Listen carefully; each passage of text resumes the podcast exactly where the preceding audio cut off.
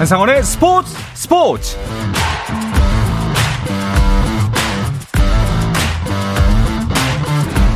스포츠가 있는 저녁 어떠신가요? 아나운서 한상원입니다. 오늘 하루 이슈들을 살펴보는 스포츠 타임라인으로 출발합니다.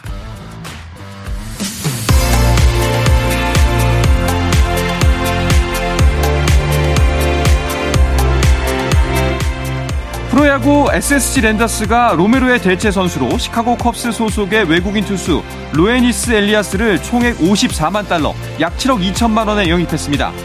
쿠바 출신의 엘리아스는 2011년 국제 아마추어 자유 계약을 통해 시애틀 매리너스에 입단했고 2014년 메이저리그에 데뷔했습니다. 데뷔 첫 해 메이저리그에서 두 자릿수 승수를 달성했고 메이저리그 통산 133경기에서 22승 24패, 평균 자책점 3.96을 기록하는 등 메이저리그 경험이 풍부한 베테랑 자완 투수입니다. 2023 월드 베이스볼 클래식에서는 쿠바 대표팀으로 출전했고 예선 이탈리아전에는 선발 투수로 등판해 5이닝 2피안타 3탈삼진 무실점으로 호투했습니다. 프로축구 전북의 김상식 감독이 성적 부진의 책임을 지고 자진 사임했습니다. 전북은 새 감독을 선임할 때까지 김두현 수석 코치에게 감독 대행을 맡기기로 했습니다. 한편 개막 10경기 무승에 부진에 빠진 수원은 김병수 감독을 선임했는데요. 계약 기간은 2024년 12월까지라고 밝혔습니다. 김 감독은 내일 인천과의 원정 경기는 현장에서 참관한 뒤 7일부터 본격적인 팀 훈련에 나설 예정이고 10일 전북과 홈 경기를 통해 수원 데뷔전을 치릅니다. 미국 프로야구 샌디에고 파드리스의 김하성이 신시내티 레즈전에서 안타는 없었지만 0대 0으로 맞선 2회 말 무사 1루 상황에서 볼넷을 침착하게 골라내 출루에 성공했고 계속된 공격에서 나온 2타점 적시타에 득점을 기록했습니다. 경기는 샌디에고의 7대1 승리로 끝이 났습니다. 한편 피츠버그의 배지와는 템파베이와의 경기에서 안타도 볼넷도 2개씩 기록했습니다. 하지만 팀은 1대8로 졌습니다. 미국 프로농구 NBA 플레이오프 2라운드 보스턴 셀틱스 대 필라델피아 세븐티식서즈의 2차전이 있었습니다. 보스턴이 122대 87, 35점 차로 이기며 시리즈를 1대1 원점으로 돌렸는데요. 제일런 브라운이 25득점, 말, 말콤 브록던이 23득점으로 맹활약하며 팀을 승리로 이끌었습니다.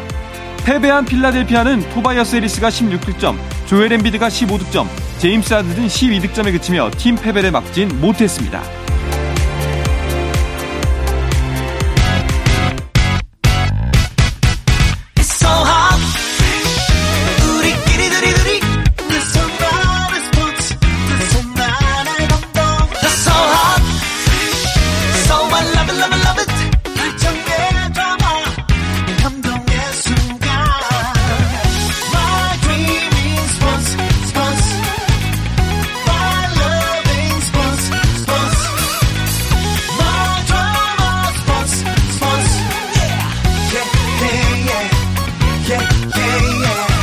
스포츠 스포츠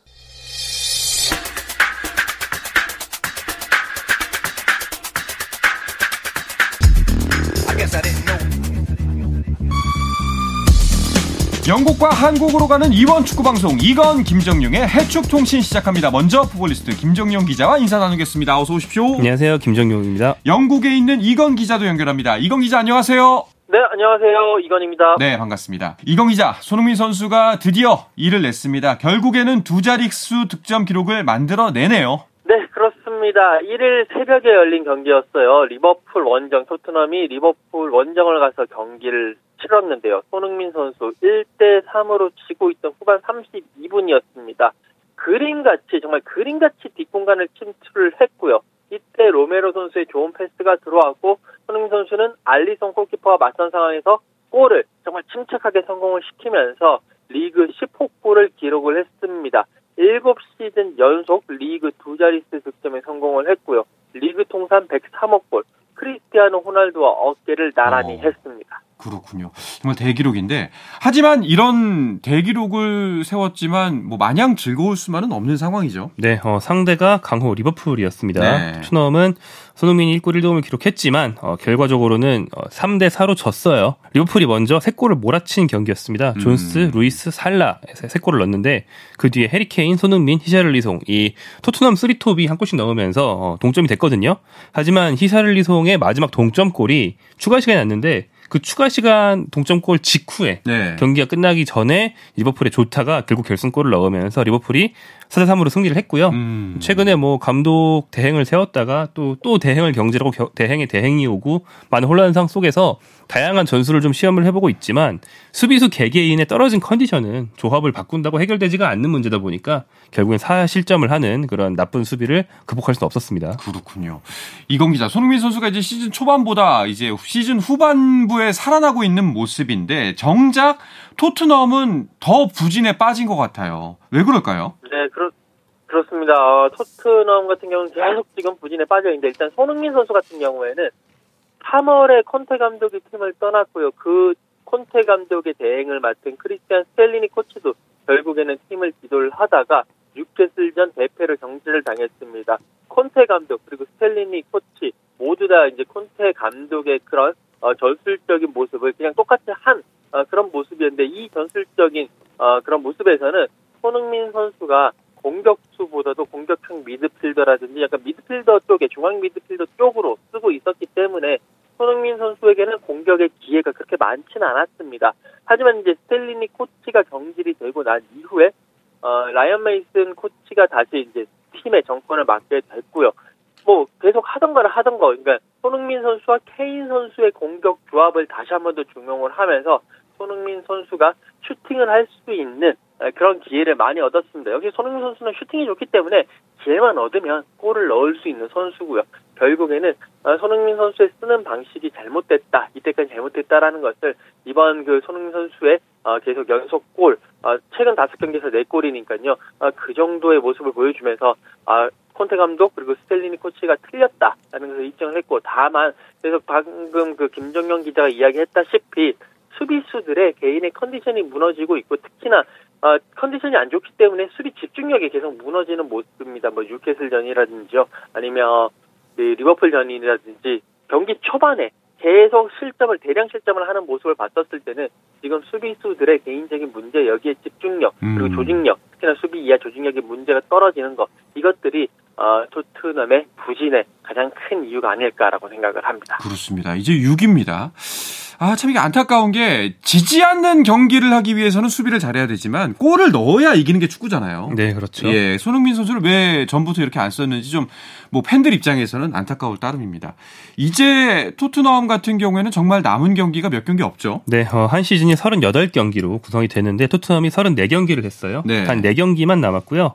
그래서 남은 4경기에서 어디까지 올라가고 또 안 좋을 때는 어디까지 떨어질 수 있느냐를 우리가 계산을 해봐야 되는데 음. 뭐 그동안 우리 방송에서도 계속 얘기 했고 많은 분들이 관심 가지고 있는 게 현재 6위인 토트넘이 4위로 올라갈 수 있느냐 음. 즉 챔피언스리그 진출권을 딸 수 있느냐인데 지금은 뭐 산술적으로는 가능성이 없진 않지만 네. 사실 그걸 얘기하는 거는 희망 고문에 가깝고 음. 없다고 보는 게 맞습니다. 토트넘이 3위 뉴캐슬과 승점 11점 차, 4위 메뉴와 승점 9점 차라서 토트넘이 전승하고 둘 중에 한 팀이 전패하면 뒤집을 수 있다라고 말할 수 있지만 3, 4위 팀이 전패한다는 거는 사실 말이 안 되는 일이기 때문에 그렇죠. 네, 일어날 걸 기대하면 안 되고요.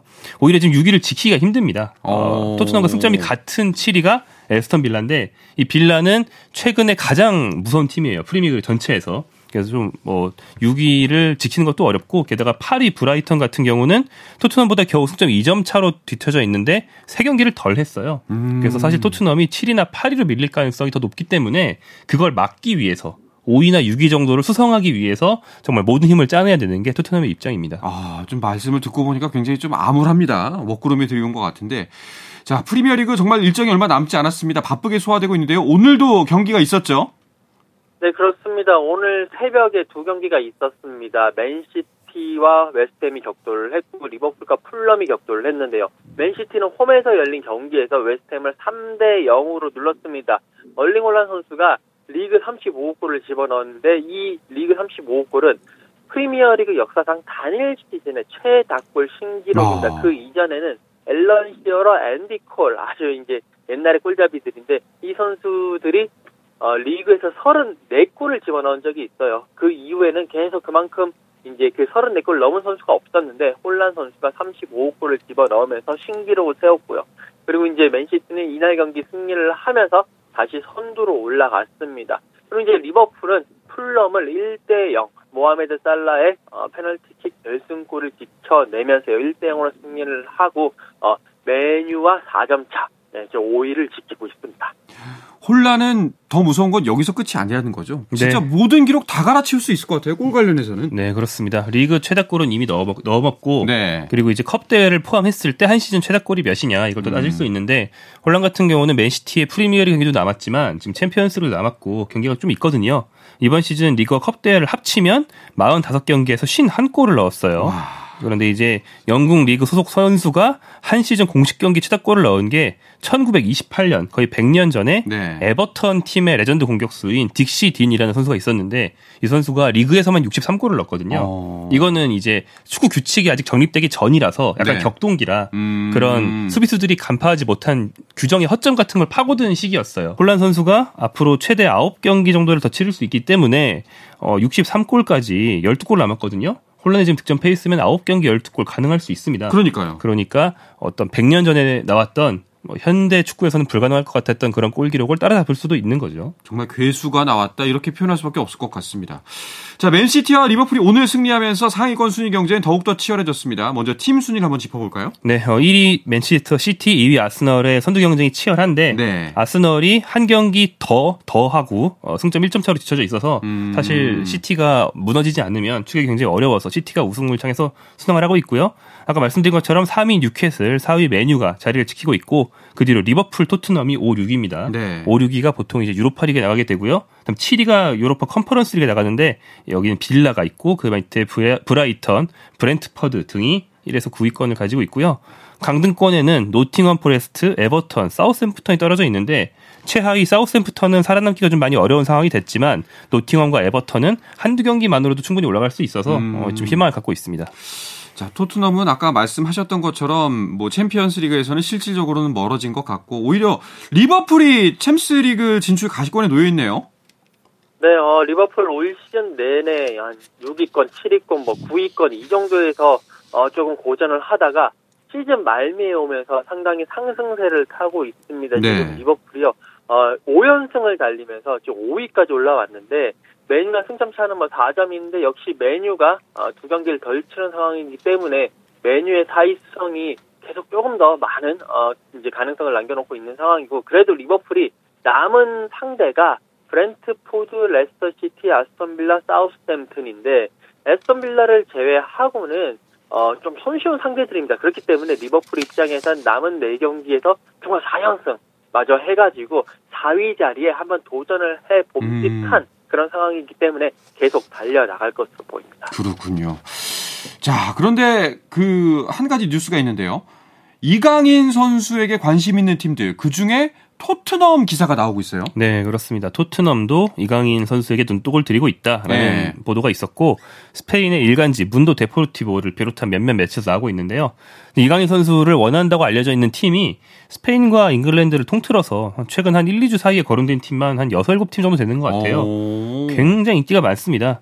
이강인 선수의 어떤 책정된 이적료가 보드에 따라 좀씩 차이는 있지만 보통 1,800만 유로로 알려져 있는데 이 정도면 현재 실력과 잠재성에 비하면 굉장히 헐값이거든요. 거저군요. 네, 네. 누구나 달려들 수 있는 그런 상황이라 또 토트넘 팀 내에 이강인과 같은 뭐 해리케인과 손흥민에게 좋은 패스를 찔러줄 수 있는 그런 선수가 또 없기도 하고요. 음. 그래서 뭐 여러모로 맞아떨어지는 뉴스긴 합니다만 우리 입장에서는 한 팀에서 둘이 뛰는 모습 보면 좀 좋죠. 너무 좋죠. 토트넘의 구세주가 될 수도 있고요. 그리고 왠지 이 조합을 계속 이어가면 우리 대표팀에도 도움이 될 것 같고. 아, 그렇죠. 예. 또 한편 근데 또 다른 한편으로는 토트넘 같은 팀에 우리 선수가 또 가는 건 바라지 않는다. 그 골을 보고 싶지는 않다라는 네. 좀 여론도 어, 있는 것 같더라고요. 그 말도 일리가 갑니다. 네. 네. 이건 기자, 이거 현지에서도 이런 얘기가 좀 신빙성 있게 나오고 있나요? 일단 영국의 그 온라인 매체인 팀토크가 어, 토트넘이 이강인 영입 경쟁에서 아틀레티코 마드리드보다는 우위에 있다라고 보도를 했습니다. 그런데 이제 신빙성에 대해서는 아직까지도 계속 이제 조금 의문점을 표시할 수밖에 없는 게 일단 이적 시장이 열리지도 않았고 지금 이 시점이면 늘 이 선수들의 에이전트 아니면 뭐 팀의 이제 정권을 가지고 있는 여러 뭐 이런 에이전트라든지 이런 뭐 기자들이 계속 언론 플레이를 합니다. 그러면서 음. 뭐이 팀 저 팀을 이렇게 저울질을 시키는 거죠. 그런 상황이기 때문에 신빙성은 뭐 조금 의문을 가질 수밖에 없고 그리고 이강인 선수 정도 되고 그 정도의 저평가된 그런 이적료라면 아마도 유럽의 엄청나게 많은 팀이 이강인 선수 영입에 대해서 분명히 관심을 가지고 있을 수밖에 없기 때문에 네. 조금 더 지켜봐야지 친빙성 있는 어, 그런 보도들이 나올 것 같습니다. 그렇군요.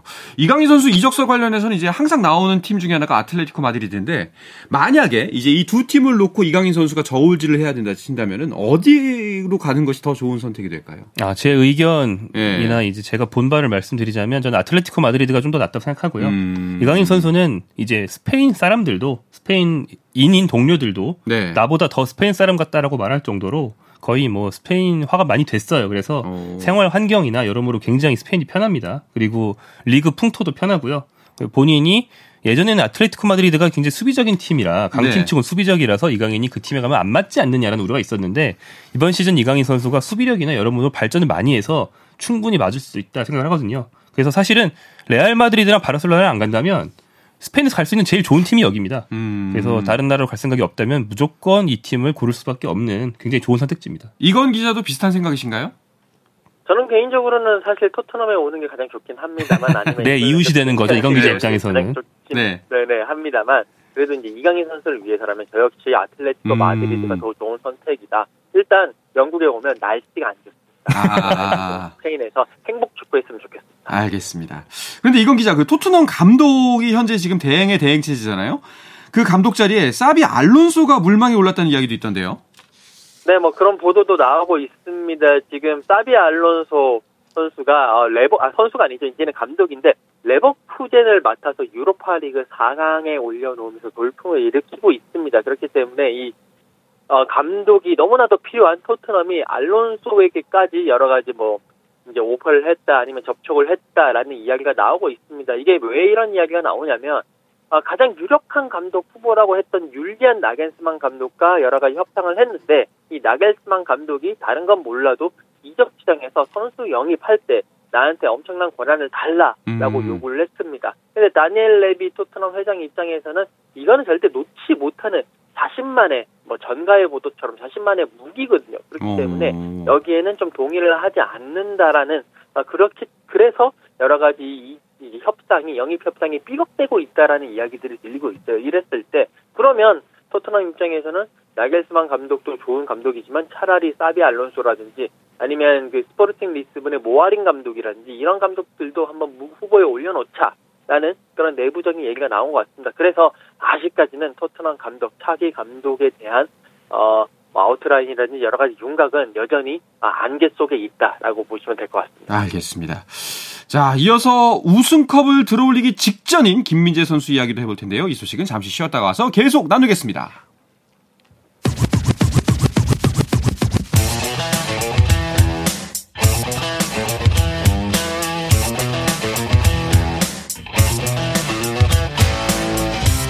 짜릿함이 살아있는 시간 한상원의 스포츠 스포츠 영국과 한국을 넘나드는 이원 축구 방송 이건 김정용의 해축 통신 듣고 계십니다. 풋볼리스트의 김정용 기자, 영국의 이건 축구 전문 기자와 함께하고 있습니다. 자, 사실 저희가 지난주에 그 어, 이, 다, 다음 주에는 김민재 선수의 우승 소식을 전할 수도 있겠다라고 예측을 했었는데 조금 미뤄졌어요. 네, 어, 이탈리아 현지에서도 마찬가지였습니다. 지난 주말에 결정될 줄 알고 네. 뭐 우승 퍼레이드나 우승 이전 관련 행사를 하기 쉽도록 나폴리 경기 일정을 미루고 뭐 굉장히 좀 부산에 떨었거든요. 네. 근데 우승을 못했어요. 그러니까요. 그래서 미뤄져가지고 이번 주 주중 경기가 됐는데 그게 바로 내일 새벽입니다. 오. 어. 내일 새벽 3시 45분에 우디네세와의 원정 경기가 있어요. 이 선두 나폴리가요. 여기서 나폴리가 승점 1점이라도 따면 그 비기기라도 하면 그 순간 우승, 우승이 확정됩니다. 지면 또 안 되는 거고요. 지면 일주일 더 연기되는데 네. 네. 근데 이제 남은 모든 경기에서 딱 승점 1점이라도 따면 됩니다. 음... 남은 모든 경기에서 뭐 그렇군요. 지면 안 되고요. 네. 그것도 뭐 경우의 수가 있긴 있습니다만 네. 뭐 거의 현실적으로 이번에 우승을 하게 되면 이제 33년 만에 우승의 감격입니다. 사실 우승을 확정지을 순간들이 있긴 있었습니다만 좀 아쉽게 됐어요. 네, 어, 말씀드린 그 지난 주말 경기가 살레르니타나와의 경기였는데 네. 상대가 비교적 약체고 나폴리 홈 경기라서 다들 우승할 줄 알았던 거예요. 음. 그래서 어, 나폴리 시내의 치안도 통제하기 쉽게 만들려고 이제 우승 확정 순간이 다른 팀 경기가 아니고 나폴리 자신들의 경기가 되도록 경기 일정 막 바꿨거든요. 좀 무리해 가면서.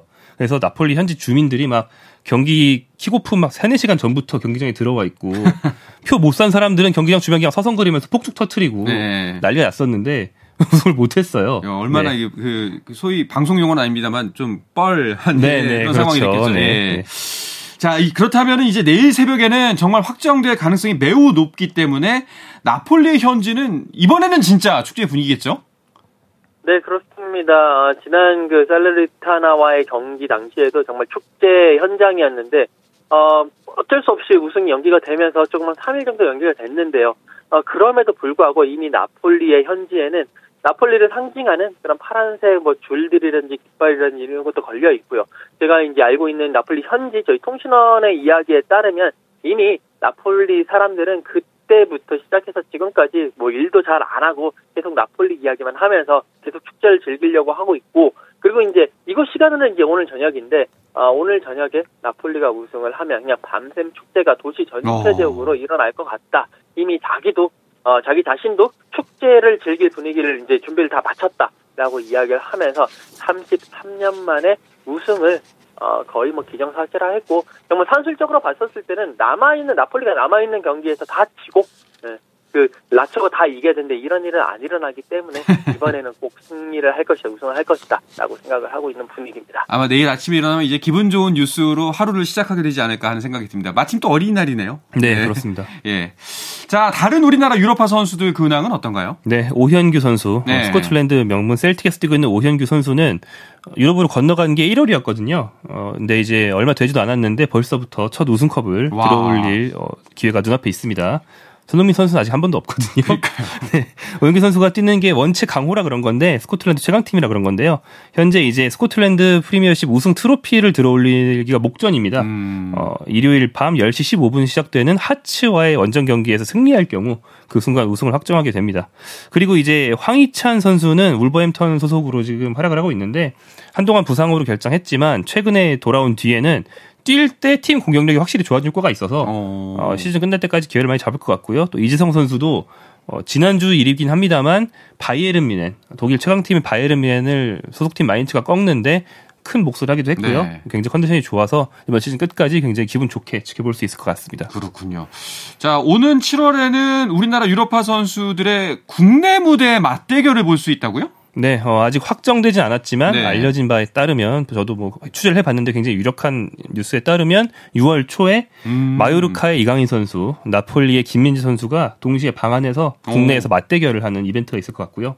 그 다음에 다음 시즌을 준비하는 일정이 되는 이제 7월로 넘어가면 어, 예전부터 고, 어, 발표가 되어 왔던 아틀레티코 마드리드와 맨체스터 시티의 내한 경기도 있고 음. 그 밖에 황희찬이 있는 울버햄턴, 어, 셀틱이 그 오윤규가 있는 셀틱 그 다음에 한국 선수는 없지만 AS 로마 어. 이세 팀이 방 안에서 한국 팀 인천 유나이티드와 섞여서 네 팀이 벌이는 미니 대회도 준비되어 있다고 합니다. 어, 굉장히 재밌을 것 같습니다. 손흥민 선수가 소속한 토트넘은 이번 비 시즌에 어디로 가나요? 네, 어, 토트넘도 이번 여름에 사실 한국행 이야기가 많이 있었습니다만 결국에는 돈이 안 맞아서 어, 못 왔다라는 이제 그런 뒤투문이 있고요. 네. 어, 그래서 이제 토트넘은 Asia Pacific으로 갑니다. 일단 호주로 날아가서 호주 퍼스에서 어, 웨스트햄 유나이티드와 한 경기를 치르고요. 그 이후에 싱가포르로 와서 AS 로마와 다시 어, 경기를 치릅니다. AS 로마 무리뉴 감독이 이끌고 있는데 손흥민 선수와 무리뉴 감독의 대결로도 어, 눈길을 끌고 왔고 이 AS 로마는 싱가포르 찍고 한국에서 경기하고 돌아갈 예정입니다. 그렇군요.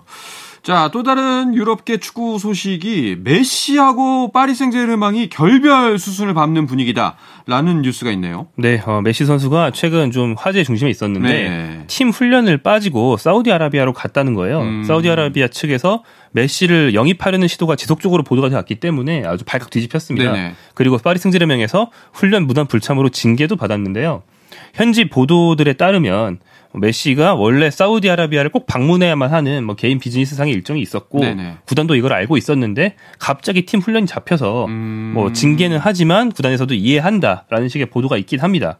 하지만 어, 그 뒤에 더 추가적인 정황들을 이제 분석을 할 그런 보도들을 보면 결국에는 이것은 결별 수순이다 음... 이런 쪽으로 이제 다들 분석이 모아지고 있습니다. 이제 서로의 행동 자체가 안볼 사이 에서 나올 법한 이제 행동들이 나오고 있다. 네, 그런 이렇게 거죠. 보는 거죠. 이렇게 되면은 이제 메시가 파리 생제르맹을 떠나서 어디로 갈지가 사람들의 관심이 모일 텐데 유럽 언론들은 어떤 예상을 내놓고 있나요? 네, 지금 메시의 차기 행선지에 대해서 한 8개 정도 클럽이 후보로 올라와 있습니다. 일단 친정팀인 바르셀로나는 음. 이미 메시를 데리고 오려고 여러 가지 이제, 이제 행동을 나서고 있는데 특히나 이제 라리가 사무국 관련 이제 만나가지고 salary cap 관련해서 이야기를 했다고 그래요. 그런데 이제 바르셀로나도 그렇고 라리가도 그렇고 전체 그런 재정적인 그런 부담 때문에 이게 쉽지는 않을 것 같다. 라는 어, 그런 이야기들도 나오고 있습니다. 대신에 이제 프리미어리그 클럽들도 이야기가 나오고 있고 데이비드 베컴이 그 구단주로 있는 인터 마이애미 미국에 있는 구단이죠. 이 구단도 메시를 데리고 올 수 있다라는 이야기도 있습니다. 여기에 메시가 최근에 그 이제 징계를 받은 원인이 됐던 사우디아라비아 방문을 했는데 이 사우디의 알 힐랄이 메시에게 1년의 연봉으로 5,870억 원 주겠다라고 이야기를 하면서 네. 지금 알 힐랄로 가서 장현수 선수와 여러 가지 팀 동료가 될 수 있다라는 어, 그런 이야기들도 솔솔 흘러나오고 있습니다. 사실 좀 아쉬운 거는 이 사실 메시, 네이마르, 음바페 이 삼각 편대가 정작 뭘 이루지 못하고 해체하는 거잖아요. 네, 그렇습니다. 21년도에 메시가 합류하면서 삼각 편대가 됐거든요. 그런데 그때도 기대 반 우려 반이었어요. 뭐 음. 뭐새 삼각 편대의 위력만은 축구사에 남을 정도로 강하지만 이거 세 명을 조화시킬 수 있느냐?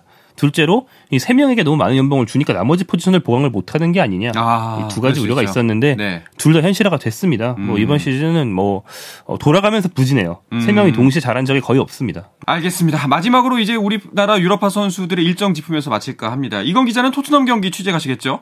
네, 그렇습니다. 한국 시간으로 6일 밤 11시에 토트넘 호스퍼 스타디움에서 토트넘과 크리스탈 팰리스의 경기가 열립니다. 어, 손흥민 선수 리그 11호 골을 기대를 해봄직하고요. 특히나 이날 같은 경우가 이곳 영국에서는요. 찰스 3세 대관식이 열린다는 뜻이기 때문에 그 대관식과 함께 손흥민 선수도 내가 토트넘의 왕이다. 라는 그런 대관식을 하는 골을 넣어주기를 어, 바라고요. 그런 소식 꼭 전해드리도록 하겠습니다. 알겠습니다. 다른 유럽파 선수들 일정도 간략하게 짚어주시죠. 네, 손흥민 선수와 동시인 토요일 밤 11시에 울버햄턴과 에스턴 빌라의 경기가 있는데 어, 황희찬 선수가 뛰는 울버햄턴의 경기이기도 하고요. 울버햄턴이 빌라를 잡아줘야지만 토트넘이 현재 순위를 그렇죠. 수성하는데 네. 이제 도움이 됩니다. 황희찬 선수가 간접적으로 음. 어, 토트넘 손흥민 선수의 시즌 성적에 큰 영향을 미칠 수 있는 그런 경기고요. 월요일 오전 1시 새벽 1시에는 나폴리가 피오렌티나와 홈 경기를 갔습니다. 아마도 이제 우승 확정한 뒤일 가능성이 높긴 한데 만약에 어, 내일 새벽에 확정 못하면 이 피오렌티나에선 진짜 확정을 하지 않을까 이렇게 생각해 볼 수 있겠습니다. 알겠습니다. 자 오늘은 여기서 인사 나누도록 하겠습니다. 이건 기자 오늘도 고맙습니다. 감사합니다. 네 김정용 기자도 감사합니다. 네 고맙습니다. 자, 내일도 저녁 8시 30분에 뵙겠습니다. 한상원의 스포츠 스포츠!